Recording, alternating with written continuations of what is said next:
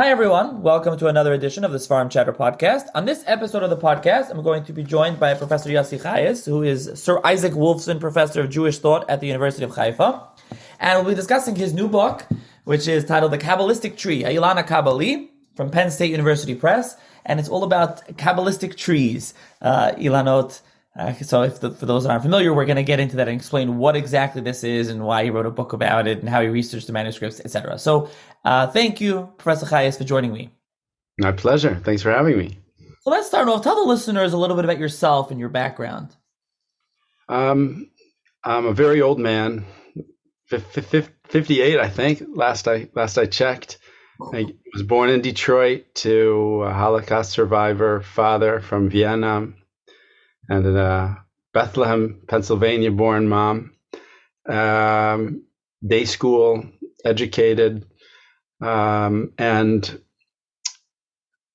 uh, I guess I did a couple of degrees in in history uh, at the University of Michigan as a young fellow, and then came to Jerusalem to uh, to do uh, some study in the Department of Jewish Thought when I when I got into into um, more serious study of, of, of Kabbalah and Jewish philosophy.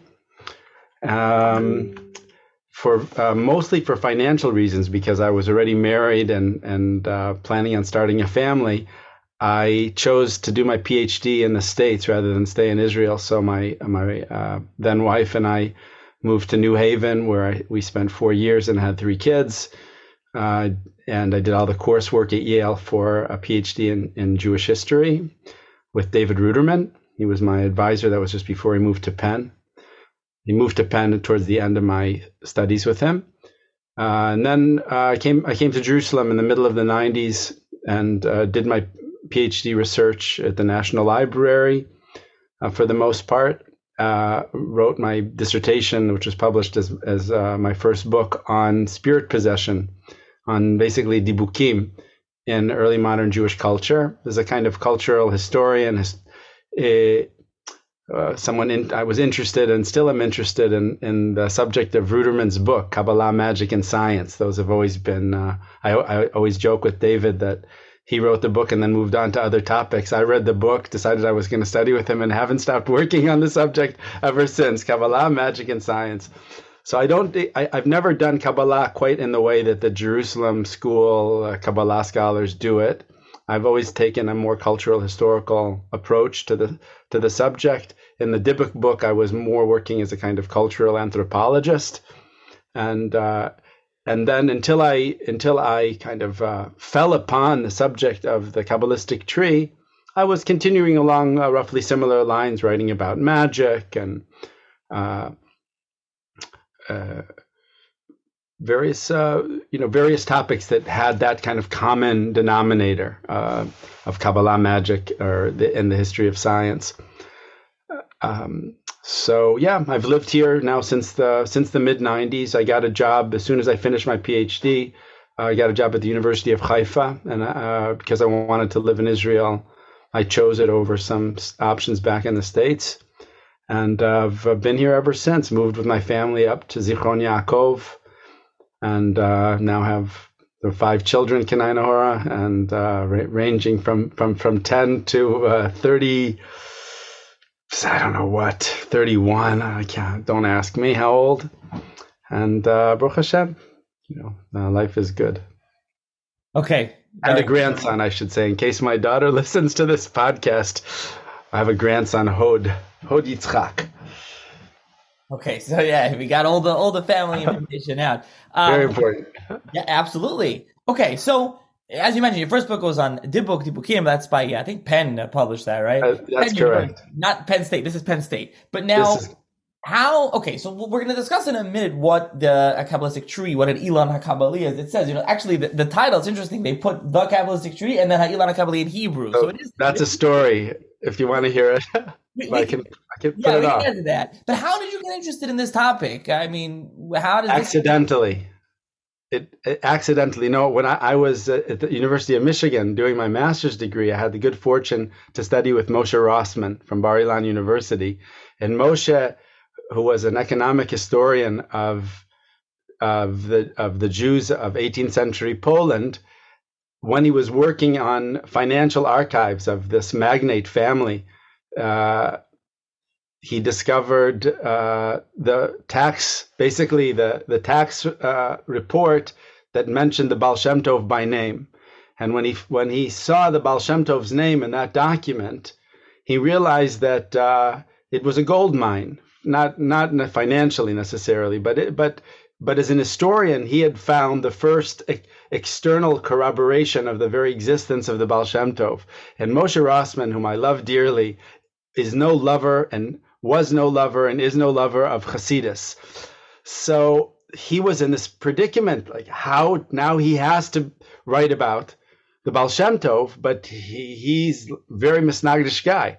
So, but he, but he's also a very fine historian. And when a good historian is given a gift like that, well, you have to do something with it. You have no choice. So, I, I, I, I always had that story in my mind. How how my teacher Moshe Rosman had come across something that he wasn't looking for, and then as soon as he saw it, he know he knew that his career would never be the same again. So, you know, my Moshe Rosman moment was uh, a dozen years ago going for Shabbos lunch to my friend Menachem Kallus in Yerushalayim and seeing um, photocopies of Kabbalistic Ilanot scattered around his office that he'd uh, fastidiously taped from end to end to create these odd looking uh, photo photocopied Megillot. Uh, and I said to him, Menachem, you know what what what is this? What are you up to here with these things? And he said to me, Well, you know, there's a guy, a collector in Tel Aviv. His name is William Gross. He collected tens of these Megillot, and he was asking different Kabbalah professors like Moshe Idel to explain to him what were these things that he collected over the course of 40 years, and they all told him they couldn't tell him anything because these things had never been researched. But finally, Idel told him, I have a former student who, if you pay him something, will at least look at them and th- write down for you about each one what are the ideas from Kabbalah that are being dis- visualized in these scrolls. So um, you know, I looked at them and I saw for the visually fascinating, and William had collected them because they are so cool looking. Um, and thought about what Menachem had just told me, namely that this was a a whole uh, genre, really, of of artifacts that had never been researched, and I and the penny dropped. I, I really thought of Moshe Rosman in that moment. I said, "This is this is it, Menachem. He's you're you're a guy who finished his PhD and never got a job and needs an income and needs academic affiliation. And I'm a a young, well, I, wasn't that young, but okay, still I'm a 40 40 something lecturer at the university who has been told over and over again you need to get grants and you need to you know publish this and that. I said let me put in an application to the israel science foundation and say that there's this whole body of material that has never been studied and uh, we i want to make sense of it i want to know what is this how many such things are out there when were they made who made them what were they used for and if I get it, I said to Menachem, I'll give you a postdoc. And so you'll have Parnassa, you'll have academic affiliation, and I'll have won a grant to, to do something cool. And um, I, you know, it shocked me at the time. Now it seems to be a, now it seems to me like a no-brainer. But I got the grant. The Israel Science Foundation gave us three years. And what was uh, at the time a rather modest sum of money because I was afraid to ask for too much because I thought maybe they wouldn't give it to me if I was too greedy.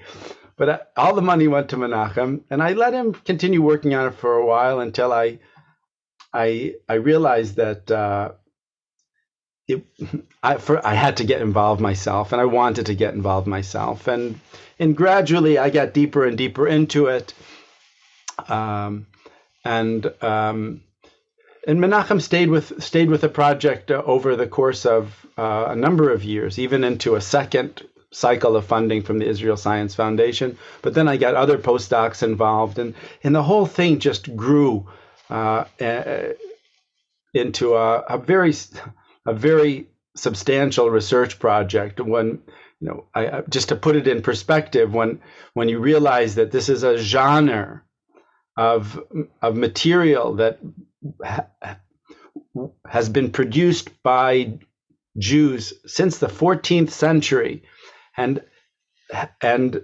Jews in Western Europe, Eastern Europe, Italy, North Africa, Yemen, uh, Kurdistan, Iraq,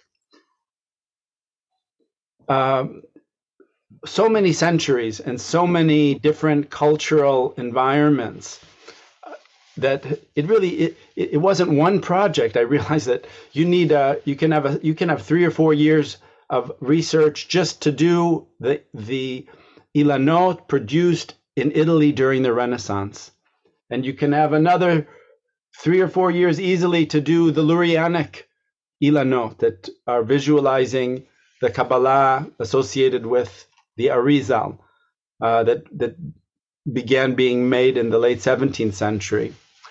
So um, it's a project that is very far along now on the one hand, but also still in its infancy in a, in, in a way. I mean, I'm I I had a hard time submitting the book manuscript because I kept feeling like if I if I hold on to it, I'll uh, I'll find I'll find a, a new Elan that I didn't know before, or I'll figure out something about an Elan that it, uh, I hadn't been able to figure out by the time the book was due to the publisher. But it it and you know, and my graduate students are now publishing as much or more uh, as as they're publishing as much or more that uh, than I am. Is that English? But uh, and finding out new things all the time, I'm already a bit sad that some of their newest insights are not in this book. Like the the book really is just the first statement. I know it'll I know it'll be consulted for a long time to come, but it's in a way it's already out of date.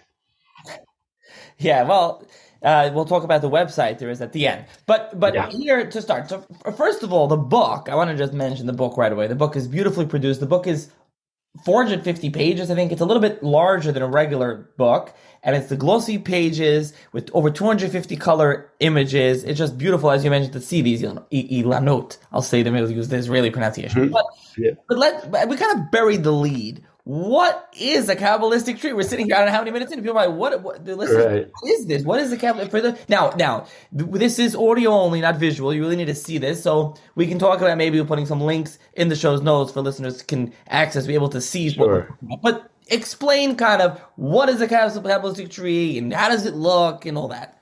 Okay. I mean, I'm going to guess that no few of your listeners have seen this uh, diagram. You can call it a kind of medieval infographic where you have uh, 10 circles connected by a number of lines or channels.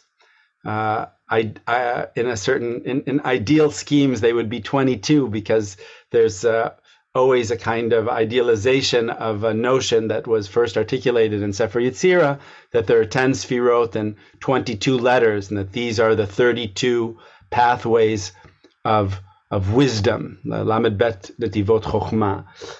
Um, so if you can just uh, visualize for a moment in your mind that that image of a, uh, a circle on top and then uh, and then three three uh, rows going down from that top circle um, that's uh, usually uh, titled Keter or crown, going from Keter to Chokhmah, Bina, Chesed, Gvura, Tiferet, Netzach, Hod, Yisod, Malchut.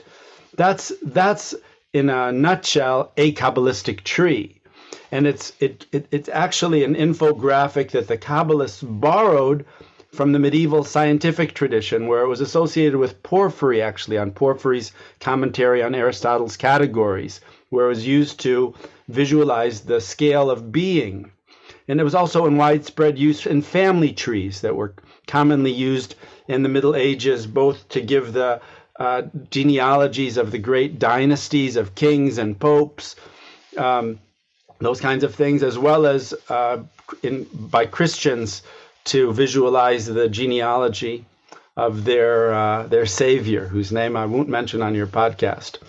But um, so uh, it, it, was actually a very prestigious infographic, you could say, and something very cool about it that was relevant to what you might imagine would be a concern over Hagshama, uh, over making Hashem um, having a, Gashmias uh, notion of, of, of, of Hashem. Th- this infographic doesn't imply anything spatial. Like when you give a family tree, just because your mother and father are above you, it doesn't mean they're floating above you in space. It just means they're prior to you and they caused you. So it's causal rather than spatial. So, in terms of the Jewish concern for not visualizing Hashem, it's actually relatively safe, a, a relatively safe uh, way of doing so to kind of visualize the the the powers within the the divine realm without overtly implying that uh, that we're speaking about uh, entities that exist in in space and have that have some kind of cor- corporeality. Um, so so here's the thing: you have the diagram or the infographic itself, and the Kabbalists use that as well as other diagrams when they start uh, ta- when they when they attempt to visualize the the structure of the divine world. I should say even parenthetically that you know if you look in the in the Tanakh or in in in in, in Sifrut Chazal, we don't see a real concern with trying to come up with an abstract understanding of the divine realm. We have quite anthropomorphic images of Hashem in the in the Tanakh and in Sifrut Chazal. But with the coming of philosophy into the Jewish world in the Middle Ages, you have a, a, a new impetus to think systematically about about the divine. Of course, the Rambam will say derech hashlilot via negativa. Can't say anything about Hashem other than maybe sechel maskil umuskal, but but nothing positive about Hashem's uh, midot or, or okay, if they're midot, they're midot, but not um, essential aspects of Hashem. You can't say Hashem is anything. So the Mekubalim basically accepted the Rambam's notion of the ultimate, the ultimate God as being uh, Ein, and called that Ein Sof, but then said, no, there's a whole interface between that ultimate level of Hashem about which we can say nothing and we even call it nothing as if we say nothing with a capital N, the nothing that's that's the true something, but we can't call it something, so we'll call it nothing. Um, so the Mekubalim said, yes, that's true. The Rambam is right. Almost very, uh, very few Mekubalim were interested in opposing the Rambam or saying the Rambam was wrong. They said, no, the Rambam, the Rambam, Bodom Munach, okay, he, he, he was right. But what he didn't know was that you could also talk about the interface between Ein, between that infinite, ultimate Hashem and the Bria, the creation, uh, and the, and the and that aspect of Hashem that was creation facing, that was creation oriented, is the aspect of Hashem that's described by the Sfirot. So that as those internal divine uh, energies, um, categories, um, uh, characteristics, and so forth. Those those are spoken about in terms of the sfirot, and and configured in different ways. But the most popular one eventually became the tree. So here's where my my research comes in. So you have the diagram itself, and usually in the early diagrams that you find in in, in, the oldest Kabbalistic manuscripts, it'll just give the names of the Sfirot. Keter, Chokhmah, Binah, Chesed, Gvurah, and so forth. And around the 14th century, uh, Kabbalists, apparently in Italy for the first time, but they it may it, there, there's some evidence that that points to to Spain, pre uh, Spain as well as a, a possible uh, source for this genre, even before it came to Italy. They took this diagram and started copying it onto large parchments. It basically enlarged the diagram and all of a sudden had uh, a lot of real estate to work with. They had they made, the circles were big, the channels were big, the areas in inside the diagram and around the diagram were plentiful, and and what the Kabbalists did with this real estate was uh, to leverage it to create works that not only provided that very basic iconic visualization of the uh, uh, divine uh, constellation, you might say. They often used astronomical terms to talk about this in the, in the early Kabbalistic texts. Um, not not only to to present that constellation of Sfirot and their interconnections, but entire introductions to Kabbalah that they uh, could uh, could present in such a way that everything that was relevant to a certain part of the Kabbalistic tree would be inscribed where it belonged. So they were treating treating these as maps rather than simply as diagrams. And in the circles, that meant they could not only just put keter, but they could put other other other so-called kinuyim, other appellations, so that uh, people trying to learn Kabbalah could know that whenever they see uh, such terms in the Torah, for example, oh, they would know that must be one of the names of this sphira.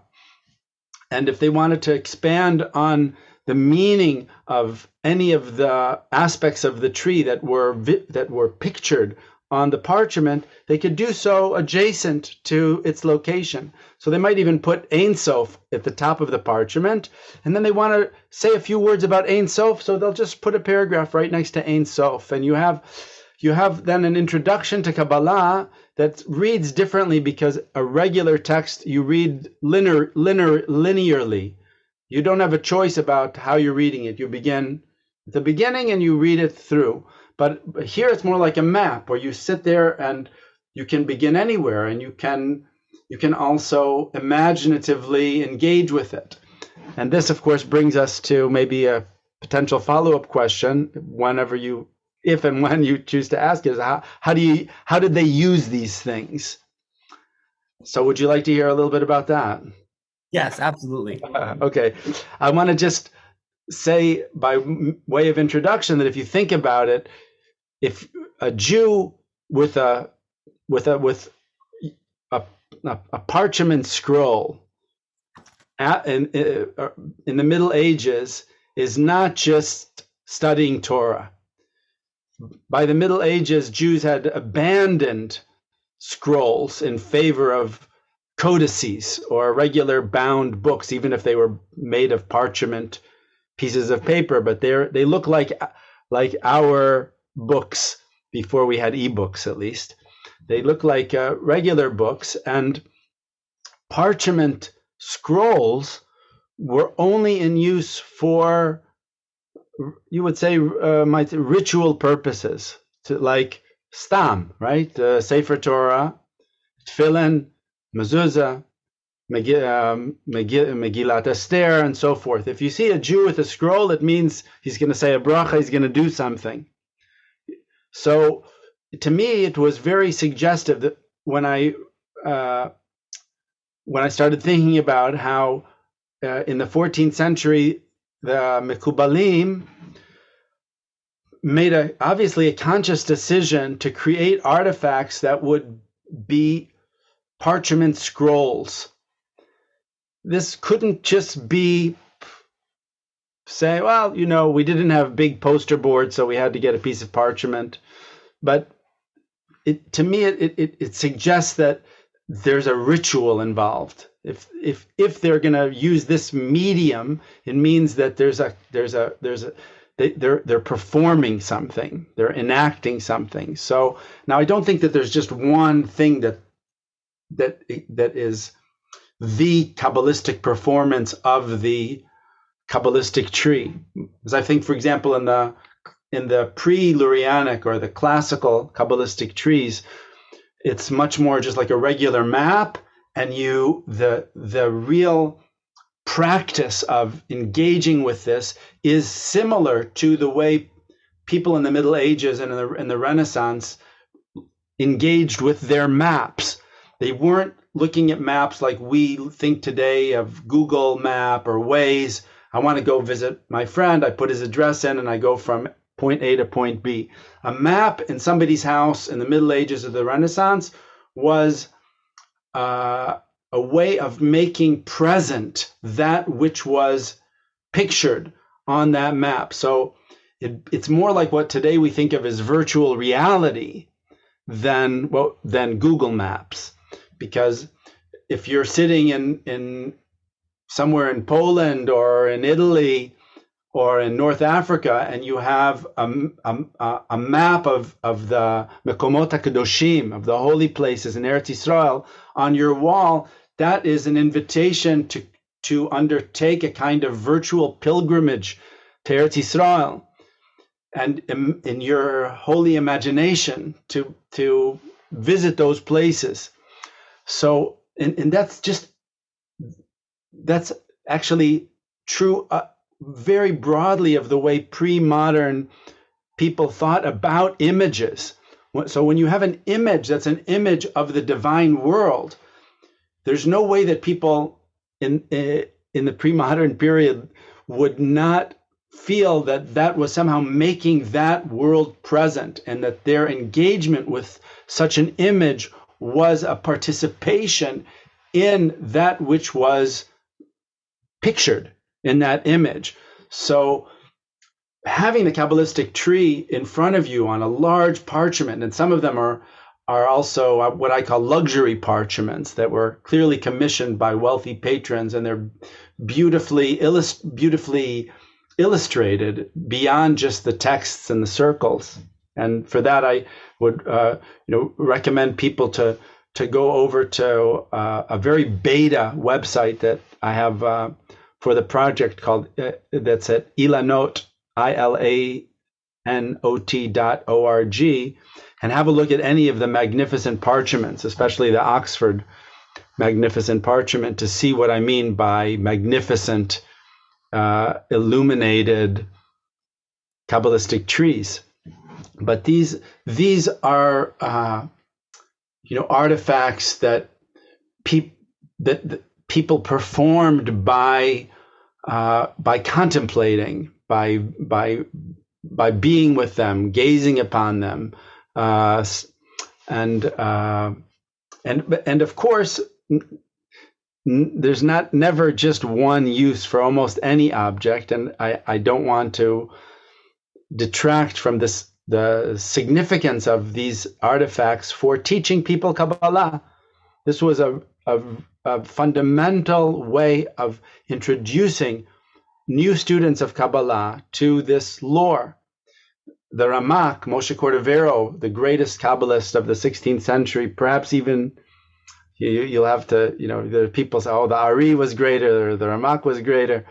But the, but the Ari didn't open his mouth until the Ramak passed away. So the Ari, and also the Ari called the Ramak Morivi Rabbi. So the, the Ramak expressed some concern even that beginners using Kabbalistic trees would have a kind of Hagshama, in their imaginations that they would start imagining that Hashem actually looks like a Kabbalistic tree.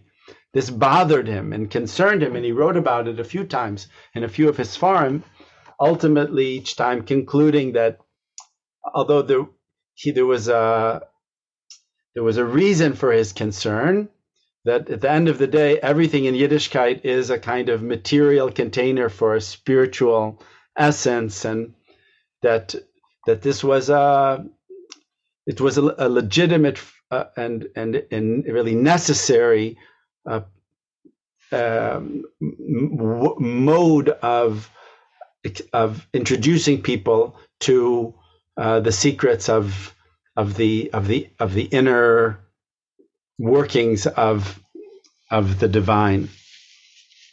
So that's uh, that's like just the beginning of it. There's a there's a kind of uh, transitional moment where the the genre that had been used as a kind of map of the divine realm for 300 years under undergoes a transformation uh, when for the first time kabbalists begin trying to create lurianic kabbalistic trees and and Kabbalah Ari, the Lurianic Kabbalah, is so much more complicated than the Kabbalah that preceded it that they needed these Kabbalistic trees to do things that the earlier Kabbalists didn't need.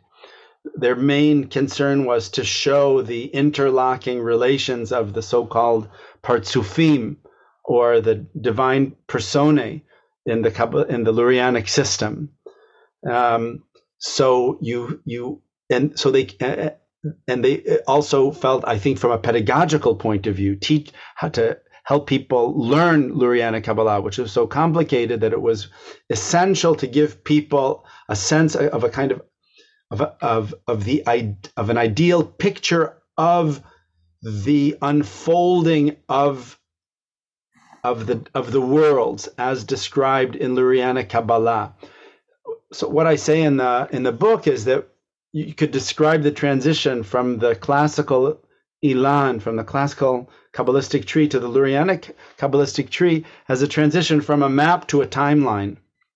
Or, or you could say that the Lurianic tree is a, a moving map. It's still, it's still mapping the territory of the divine, but it's, it's dynamic. Um, and the dynamism is in the unf- is in the scrolling itself.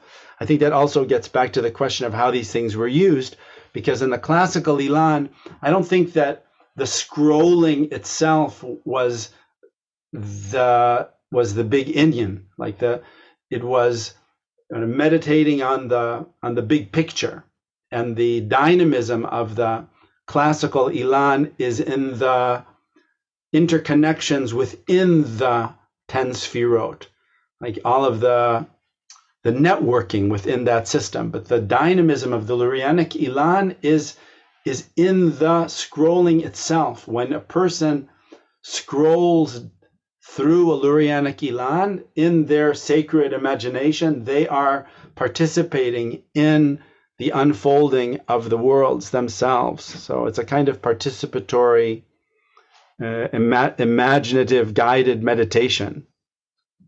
Adkan.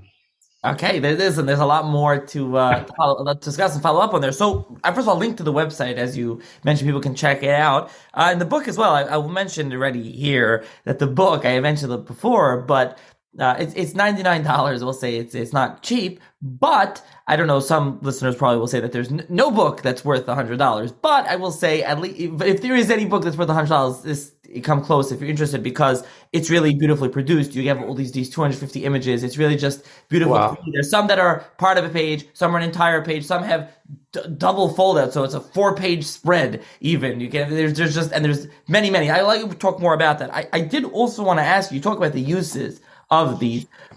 So. You mentioned how they went on parchment, but at a certain point were they just done on standard manuscripts and and how about uh, being printed in Svarim? Were they even oh. printed in Svarim when we get to the age of print? Yes.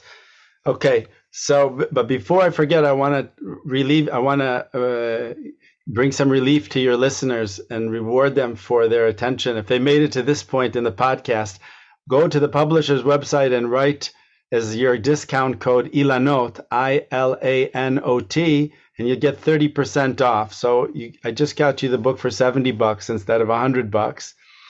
And I, I I've heard people complaining about the price, but nobody I never heard anybody who's read who's held the book in their hands complain about the price. Only before you get the book you complain. After you get the book you say, "Oh, I understand now why it costs that much." It's really beautiful. And um, so there, there's no sense of ripoff on this. As soon as you hold it, you'll you'll understand. I'll add to that. There are some books that are very expensive. Certain publishers, and literally sometimes they even do print on demand, and you're like, wait, what? This is like a flimsy printed book. This is not like that. I spoke to some, I was talking to someone who's involved in the publishing industry. He's like, this book costs a lot of money to actually print because of all the, like the glossy heavy, the glossy paper. It's got there, um, we could even talk about how you have special focus sections in the middle of the book. And those are printed on a different, they're a different, uh, color actually. And they're like kind of like a cream color. Yes. And then you have full, there's color p- pictures all over besides for I said the fold out pages. So there's a lot going on in the yeah. book. To- absolutely, you're absolutely right. Um, the special focus sections I, I I added when an early reader of my you know of my draft said, "Yossi, this is really this is hard going, man. You know, this is uh, not this is not an easy read. You got to put some stuff in there for people who just like the pictures and who just wants just want to feel like they got some takeaway, a little, uh, you know, like a um, some a sound bite, you know, or cash Torah, like Shlomo used to say. So I I thought, well, if I every so often, if I can say, look, here's here's something interesting, I just want to draw your attention to. Um, I did that with the with these special focus sections. So they're kind of uh, like little uh, low hanging fruit that I'm offering to people who who don't necessarily want to get into the resolution that I get into. Because I mean, to get back to something you said at the very beginning, this is a it's a it's an oversized book, eight by ten pages, uh, t- almost 500 pages long. The paper is heavy, um, and but it, so it's a kind of coffee table book, but it's also a full-on academic monograph that I have to admit most people just may not want to read from cover to cover. I mean, I'm, I'm getting a lot of good feedback about the writing, and people are telling me that they are enjoying reading it. But I was sufficiently concerned that it that it might be daunting for some readers that I thought I got to make some concessions and make sure that people have some fun and get something out of it, even if they're not looking for the level of rigor, you know, that that I invested in in doing it, you know, crossing the T's and dotting the I's scientifically throughout the book. I, re- I wanted the book to have a, a broader readership without sacrificing uh, its integrity as a scientific monograph. Um, it's really interesting to me now to see the different kinds of people who are connecting to the book in the Jewish world, but also not just in the Jewish world. It's like sociologically fascinating, maybe for a different conversation, but it's the, the, the reception of this book is really blowing my mind. But um, but to your to your question, um, the, yes, I think you asked, do they sometimes uh, just use paper instead of parchment? Absolutely, we have uh, examples of, of of Kabbalists doing that. Sometimes they use paper to practice before committing to parchment, just because the expense of parchment would make it prohibitive to use it without uh, being certain that you were ready to uh, to succeed as a scribe. And this is these are demanding artifacts for a scribe. Some of them are poorly executed, of course, but for the most part, uh, you had to be quite gifted uh, and have a good sense of uh, well, a good mastery of scribal calligraphy and uh, the capacity to uh, to as a drafts per, as a draftsman to execute the drawings. Unlike most um, illuminated manuscripts that people will be familiar with, in which uh, one scribe was responsible for the text, but an artist was was brought in to do the illuminations. In the case of Kabbalistic trees, it seems that that was almost never the case, and that one person did both the you know the decorative and a diagrammatic drawing and the textual uh, work on on these parchments. Um, in terms of presenting a Kabbalistic tree in a regular book, you asked about. The answer to that is also yes. Um, and this is uh, something that, uh, I mean, I call these deconstructed Ilanot in my book. And you can almost always tell that that's what they are because quite frequently they retain little uh, vestigial elements from the parchments that were their source. So you might see on on one page a circle, and it has uh, the name of the sphira in it, and then all of the other shemot v'kinuyim following it. But then the, the text will go on for a while until another circle comes. Sometimes there's these little little winks to the fact that this was once um, a larger parchment, but but it has been reformatted, like they used to say on the airlines, reformatted to fit your TV. So uh, um, so that that also exists. Uh, a, a, a, a, Kabbalist named uh, Sasson ben Mordechai Shanduch from uh, around the turn of the 17th, 18th century, working in in Baghdad, made a ilanot that reached as long as, let's say, 35 feet. Really, really long ones. Some of them parchment, some of them on paper. But at a certain point, he he decided to slice them up and create uh, like a basically like a paperback book version of uh, one of his ilanot, and he writes on the cover page of his manuscript. Uh, I I felt like it was important to do this because when people are studying the material on the ilan, sometimes they have a question in, in their mind and they need to see something that's at the end of the ilan and they're only on the beginning of the ilan and then they have to start scrolling 10, 11 yards just to reach the thing that they want to look at. So I've cut it all up and I've put it into this notebook.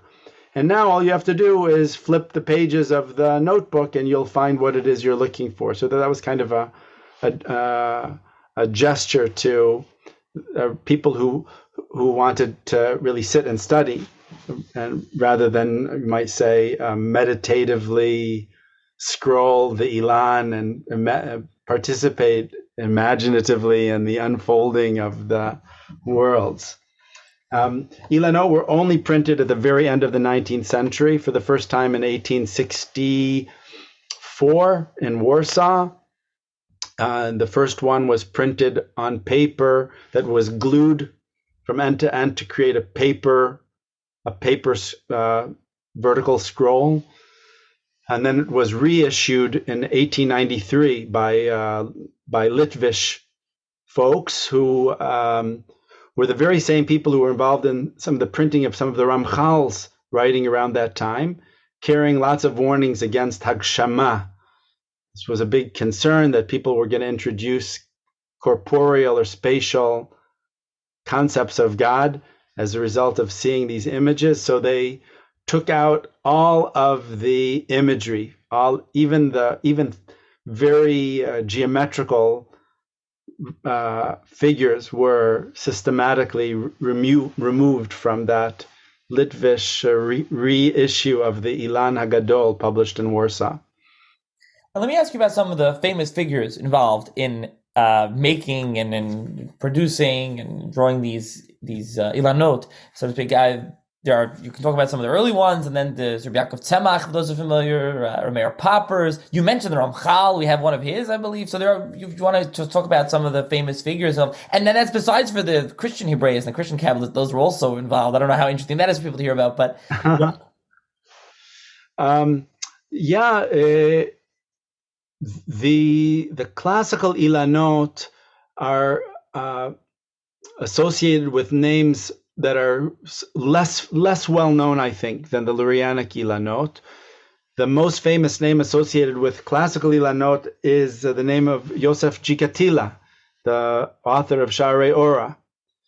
But uh, I don't think that that uh, that he himself made an Ilan, but his texts were used uh, in some of the earliest Ilanot. So that, as I said before, when the early Ilanot presented introductions to Kabbalah, one of their favorite sources for text was Gikatilla. Um, the other name, who's it's a much less well-known name, is Reuven Sarfati, who uh, an Italian Kabbalist from the 14th century, uh, with obviously some kind of French background, but uh, he's less well known. If people he uh, probably the most people who've heard of him heard of him because he wrote a famous perush on the book Marechet Elohut. But you know, I don't know how many of your listeners will know about it. It's called Perush Zulati. Um, but once you get to the Lurianic Ilanot, it's a different situation because diagramming was always part of Lurianic Kabbalah. At least I would say from the time of Chaim Vital. I, I, I doubt that uh, the Ari himself was from the big diagrammers, but Vital already was very much involved in creating complex diagrams and even opened his own first version of the book that we know of as Etz Chaim with a, a, a fold out diagram.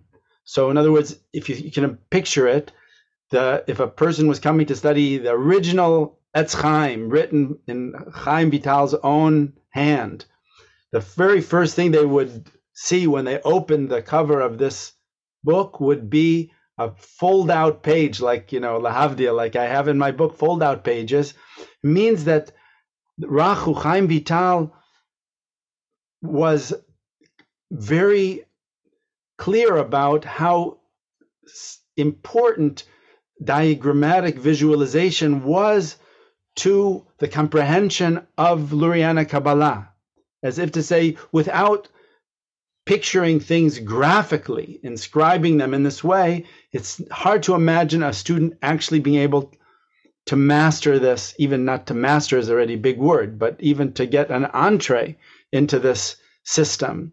So, so Chaim Vital, who's the most famous and, and prolific of, of the Ari students, was the first diagrammer.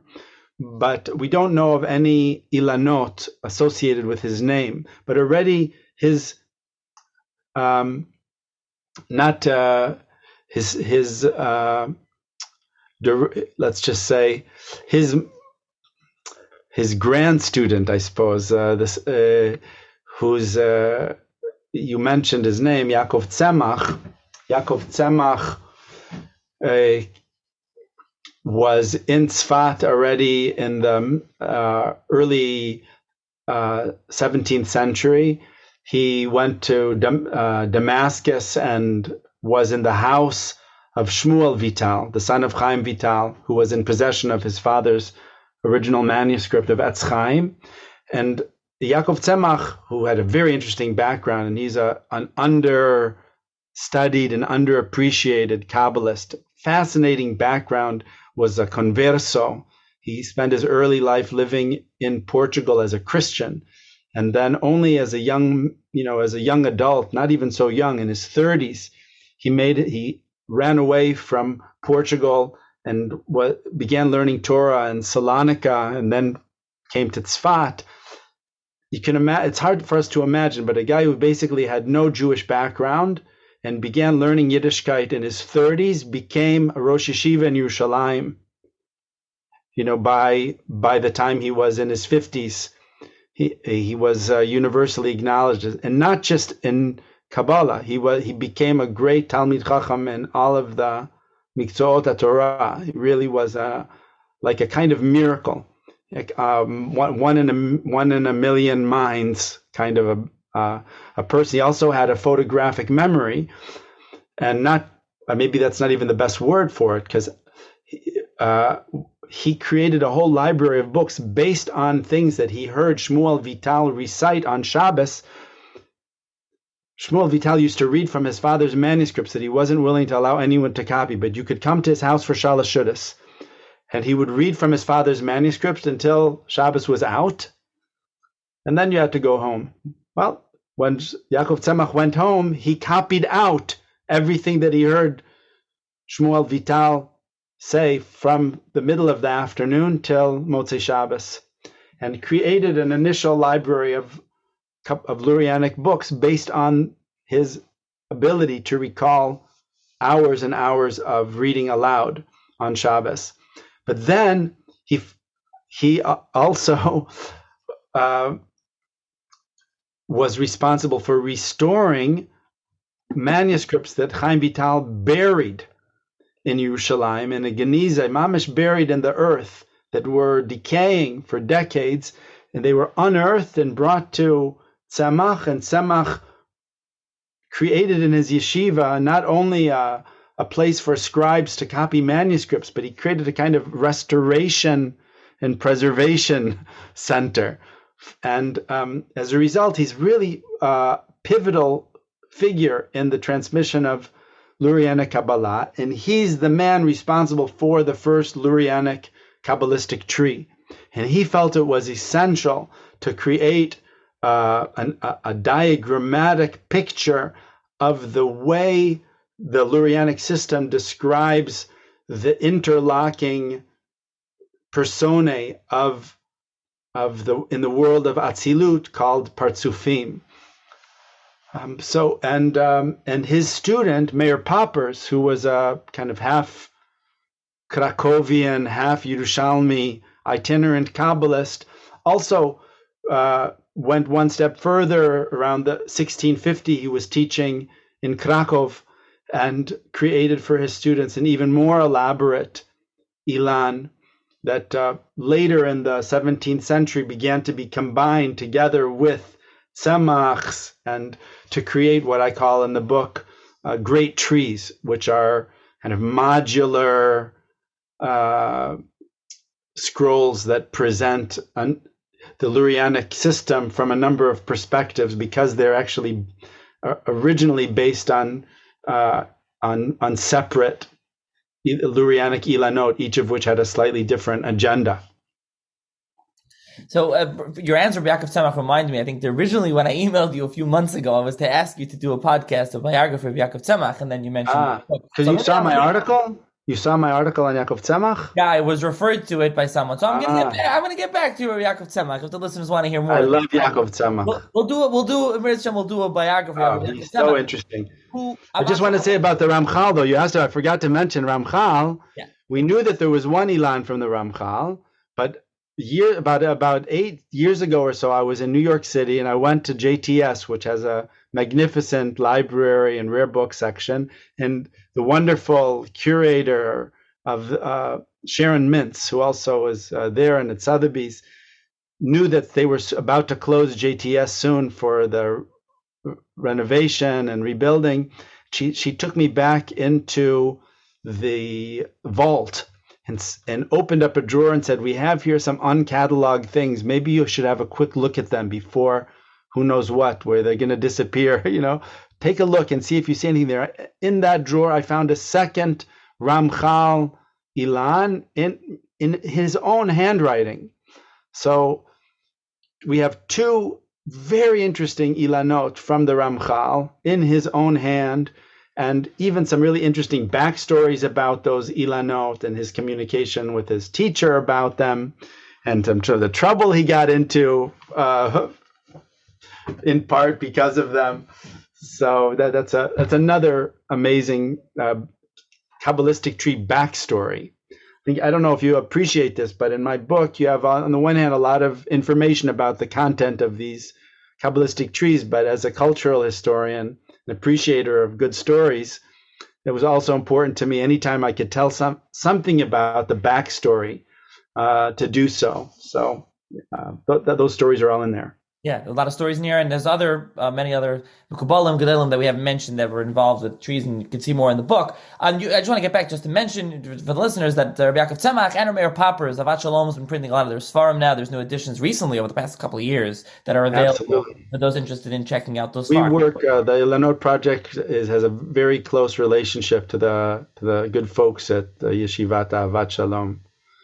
Yeah, as I mm. thank them in the introduction. Um, so I want to ask a, a, few a few final questions. Uh, first of all, this this this episode is coming around around Tu B'Shvat time, and and uh, Tu B'Shvat is uh, Shana Lilanis note, and we're sitting here we're talking about trees, and this is Ilan Hakabali. Is there any connection at all between this and real trees, or? I mean, you know, yeah. Let's just say yes and make yes work as the answer.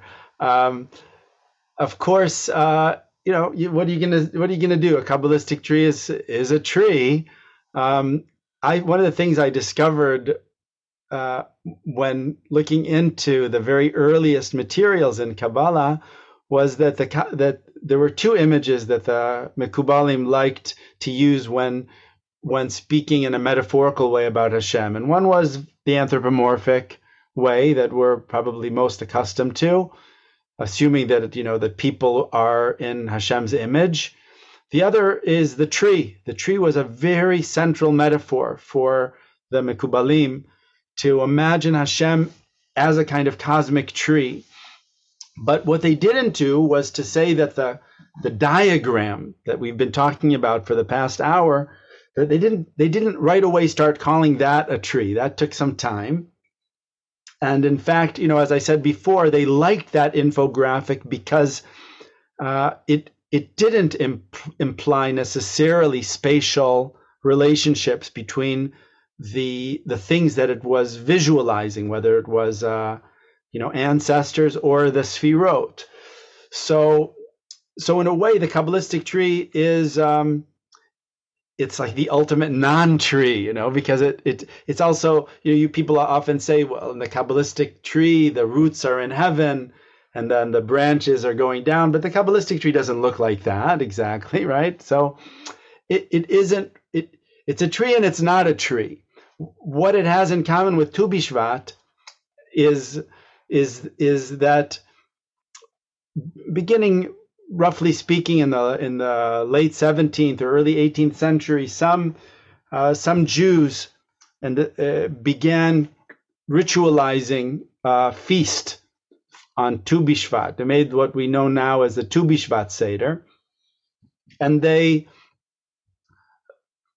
they uh, imbued uh, fruits and uh, with seeds or with with with with, seeds, without seeds, with appealing, without appealing, um, white wine, red wine, with all kinds of kabbalistic symbolism.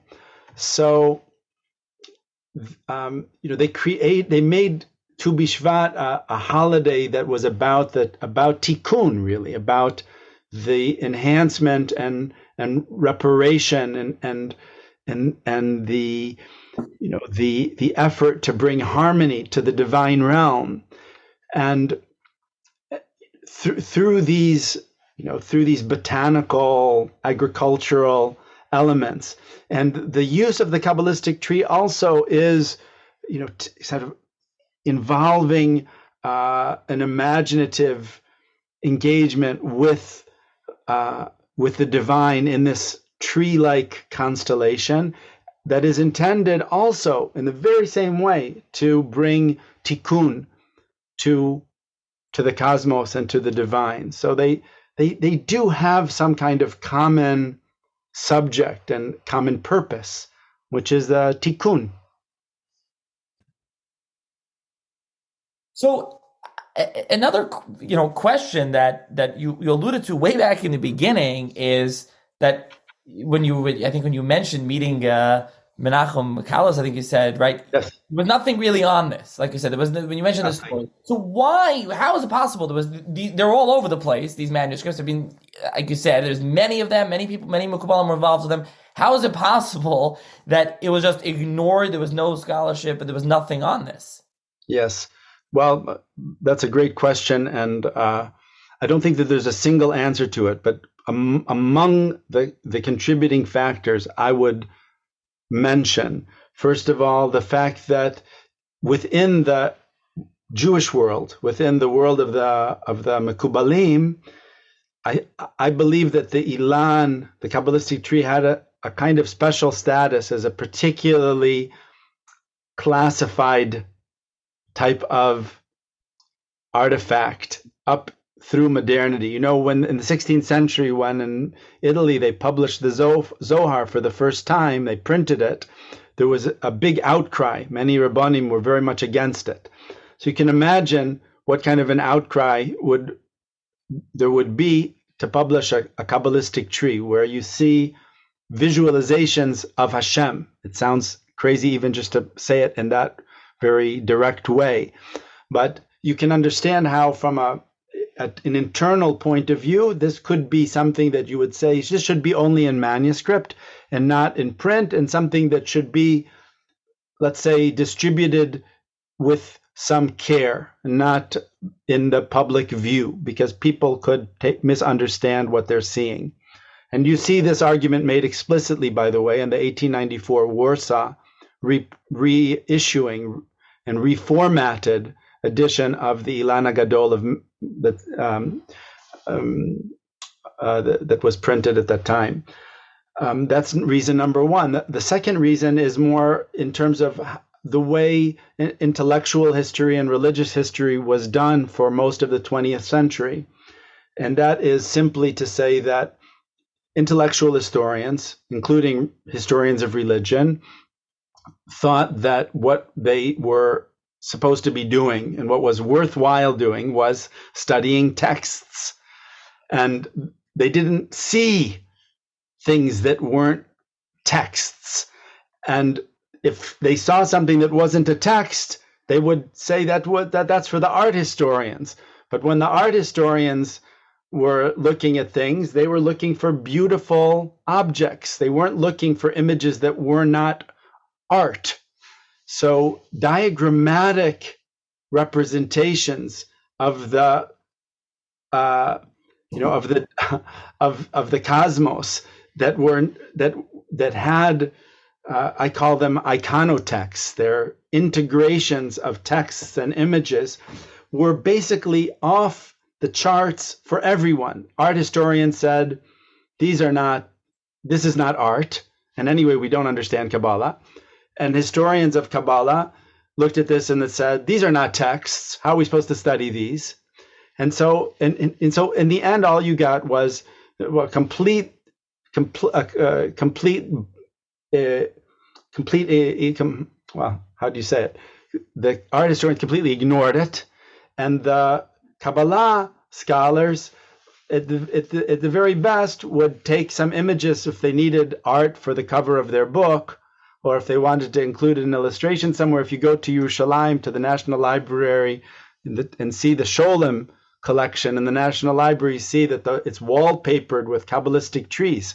But if you went into that library a few years ago and said, Where can I read something about this wallpaper? they would say there's nothing to read because nobody had nobody had bothered to do so. And a third thing is also, I think, a kind of sense that it's it was in, believe it or not, even though I think from the standpoint of the Kabbalists themselves, it was by no means an inferior form of knowledge.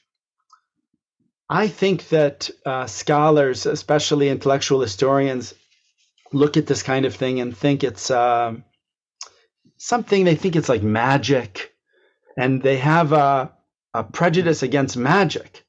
And this is something, you know, you see it Scholem, even scholars that wrote about magic, like Gershom Scholem, w- were prone to say that magic is is a kind of second class preoccupation. A real person who real in, had any intellectual capacity would not be involved in such uh. They would do proper Kabbalah, but not practical Kabbalah. And and one of the things that I, I say about Ilanot is that they are practical Kabbalah. And by that I don't mean magic and as in the in that most let's to use a horrible word, vulgar sense. They don't they're but but they are practical because you practice Kabbalah with them. They are part and parcel of the practice of Kabbalah. They're tools. So again, because of a prejudice against practical things and not abstract philosophical things, um, they simply were not of interest to people doing scholarship. So the manuscripts, and a lot of these are in manuscript, as we've been discussing, are yeah. in the book, color pictures.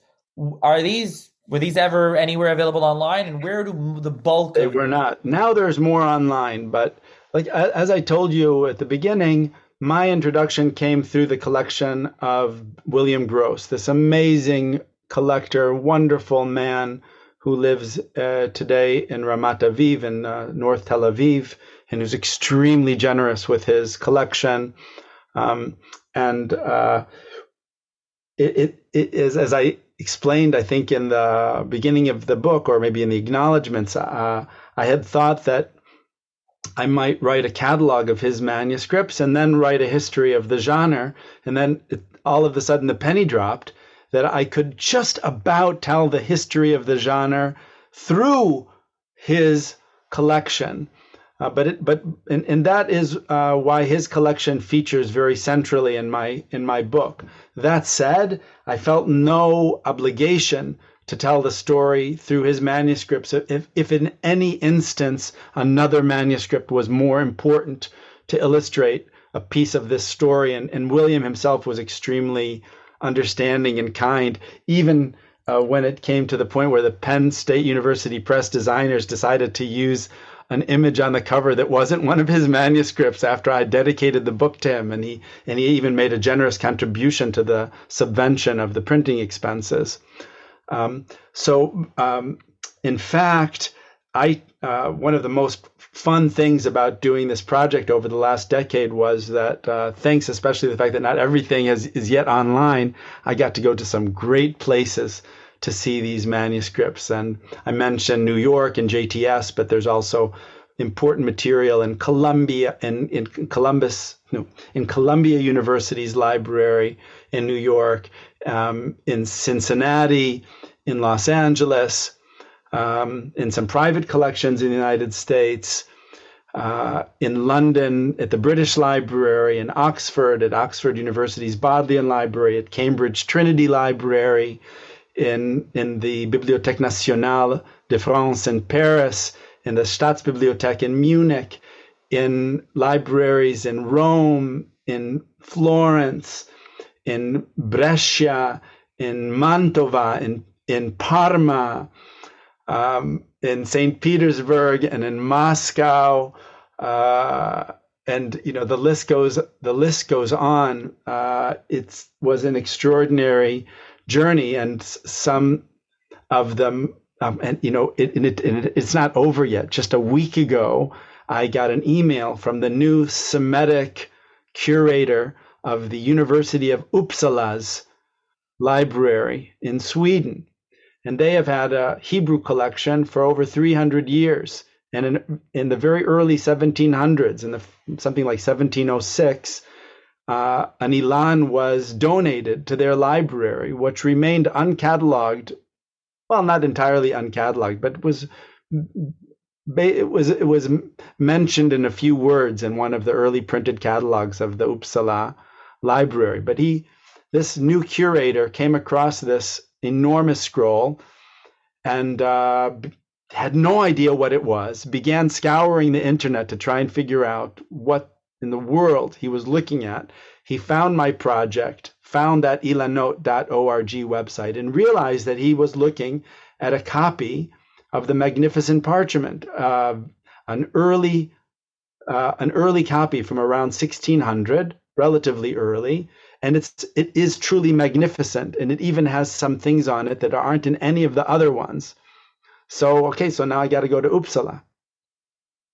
Yeah, that's why you know there's a website which you mentioned before. I want to ask you about the book. Um, just some final questions about the book. You mentioned earlier that, it, like I said, it says the Kabbalistic tree, and then in Hebrew, Ha'ilan HaKabbali. Is there oh. why you did that? Put the Hebrew there with the English. This is so funny.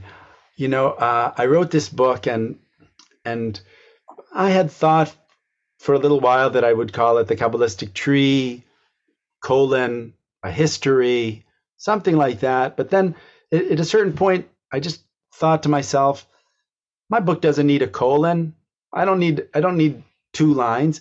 This book is about the Kabbalistic tree. It's an it's and it's the first book on the subject. Let me just go with the iconic simplicity of the Kabbalistic tree. So when the press sent me all of the forms that you fill in when they do the intake of a book that they've accepted for publication, I wrote on the intake form, I would like to call it the Kabbalistic tree. But if if you could incorporate in the cover art in some fashion the words in Hebrew Ha'ilan HaKabbali, I would love that. I would just love to see that in Hebrew somewhere on the cover. Well, sometime thereafter, when the book was just about ready to to to be wrapped up in in terms of production, the publisher said to me, "Look, you know, uh, it really needs like a more interesting title. It should be called from visualization, from da da da da da colon and da da da. They, it had to have an academic name with a lot of fancy words and two sides of the colon." And I said, "No, please don't do that. I don't want. I don't want that kind. Of, I just want it to be called the Kabbalistic tree. Please, just keep it simple." And and it and then you know I started talking to people. How much can I insist? And they said you have to be careful with these guys. And the and the publisher wrote me back saying, "Listen, man, you signed a contract. We get to choose the name at the end of the day. We'd like to make you happy, but we might not be able to make you happy. At the end of the day, we got to sell the book." and we're going to name it whatever we think it should be named. And I was like, oh no, oh no, it's terrible. What am I going to do? It's like they've taken my book away, they took my baby away, and they want to give, they want to name my baby. So I was like, you know, really upset about it. And then out of the blue, I got an email from the from the from the chief of the press. He said to me, Yossi, we had a big meeting today with the publicity department, and they decided that you were right. And not only that, so we're going to call it the Kabbalistic tree, no colon. They also want to add the Hebrew as part of the official title of the book. I was like, what the? Are you kidding?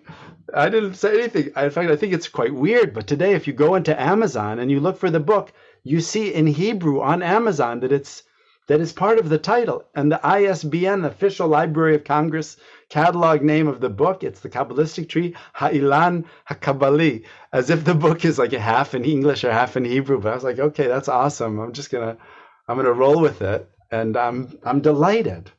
I'm just uh, delighted that it came out that way. It's a great story, and it is. It actually flows. The Kabbalistic tree, Ha'ilan Kabbali. It does make it seem like some of it's in Hebrew, but it really, the name does flow. It really is. It's kind nice. of. Uh, does do that. You know, you got to give them credit. These designers in in in Pennsylvania, at the right, and they're not in Philly. You know, those guys over there in like uh, State Park, I think it's called, in the Penn State University Press. They chose a beautiful Hebrew font. They didn't. Uh, they didn't put the characters from from left to right instead of from right to left. You know, like these people make now with the computer mistakes. I uh, got to give them a lot of credit. I, I, I should just say too to their uh, I get I, I, I have a, a, a great uh, debt to the book designer uh, whom I never met and never talked to and never exchanged emails with. They did a lovely job. And the main reason I went with Penn State University Press was that they have a stellar reputation in the field of art history, and their books have won a number of major awards for book design over the last couple of years in the in the field of art history, and I thought um, it's critically important for this book to be designed by a person who understands how images and text work together, and I think the result is uh, is is is apparent on every page. Yeah, Penn State is in State College. I think uh, it's, it's State called. College. Yeah, I think I think so. Um, okay, so like I said, I'll link to the book. We can you you mentioned the code Illinois thirty percent off. I can link to Amazon if people want it. Even if it's more people might want to use Prime. Um, and I'll link to the website as well. Uh, just in general, just to f- finish up for the, you know, you, you mentioned you're kind of the first book. You're trying to just start the process on this field. Yeah. But, so for the general reader, I mean, what can you say to, obviously for somebody interested in Kabbalah and Kabbalistic trees, this is the book to read if they're interested in that. But what about sure. more general, uh, but what does this really have to offer to them? Well, the the the the most basic thing is that it's a beautiful coffee table book, and the, you're going to see images uh, from the Jewish past that you've never seen in in any other book. It's not uh, these are not images that you've seen in in books uh, that treat uh, illuminated manuscripts from the past, but a whole area of of of Jewish visual creativity that you can you can appreciate even if you're not terribly interested in Kabbalah. I should say that a number of the trees featured in this book were almost certainly created for for uh, patrons who weren't really interested in Kabbalah but who wanted to own such a beautiful artifact. So uh, maybe there's some kind of parallel in what I'm saying now that there could be people for whom Kabbalah isn't terribly interesting, but who will really enjoy owning this artifact and and exploring it. It's almost an encyclopedic work. So you can dip in and dip out. You can open it and fold out these enormous gatefold pages and uh, get curious about them, and then you know kind of pick and choose what what to read and what uh, what you find of interest. I think that there's some there's something in it for just about everybody, and uh, initial reception suggests that uh, that that is the case. It's selling really well, and it's not just selling to, uh, you know, Kabbalah professors.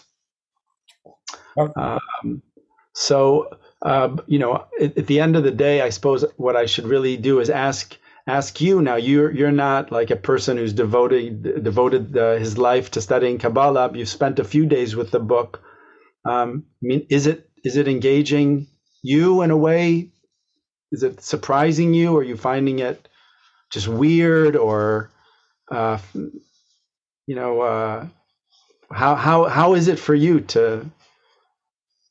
see turning the tables on the interviewer. Now I'm getting interviewed. I, I, I thought I thought no. I what I said earlier. I thought first and foremost, like you said, it's a, a beautiful a coffee table book. It's a beautiful book. The pictures are just you know just to see see them are amazing. To me, it's also really interesting to see uh, the figures, the Kubbalim, the Gedalim that I've heard of or I haven't heard of are involved. I, flipping through the book, I was able to see different subheading. You know, there was different different people involved. I mentioned Ramchal and Yaakov Tzemach and Meir Popper's name I've heard of.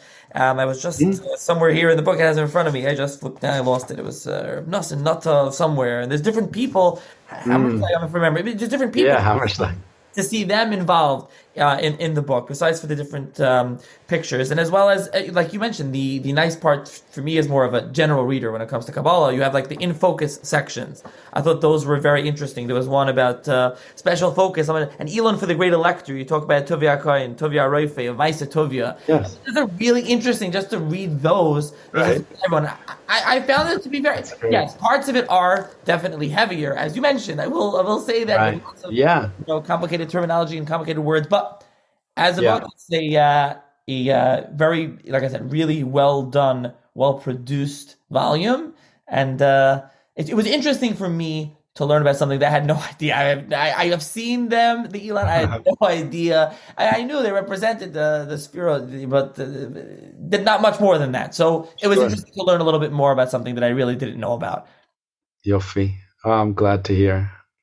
And so, uh, hopefully, the listeners found this interesting. This introduction. Yeah, if, if folks here do hear this uh, on Tu Bishvat, um, I'm I'm now in in Eretz Yisrael, but I'll be in New York next week and doing a, a talk and book signing at the Yeshiva University's seforim sale Monday night, and I'll be at the Manhattan Jewish Center for Shalas Shudas, and I'm and I'm kind of a Malava Malka book signing um, the, that the following Shabbos.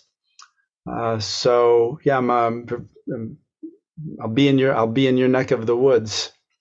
Okay, and uh, and and like I, like I said on the podcast, I have to uh, we'll have to get you back on for Yaakov Tzemach and also Dybbuk, book and uh, Dybbukim. So that that also be with pleasure, with pleasure, anytime.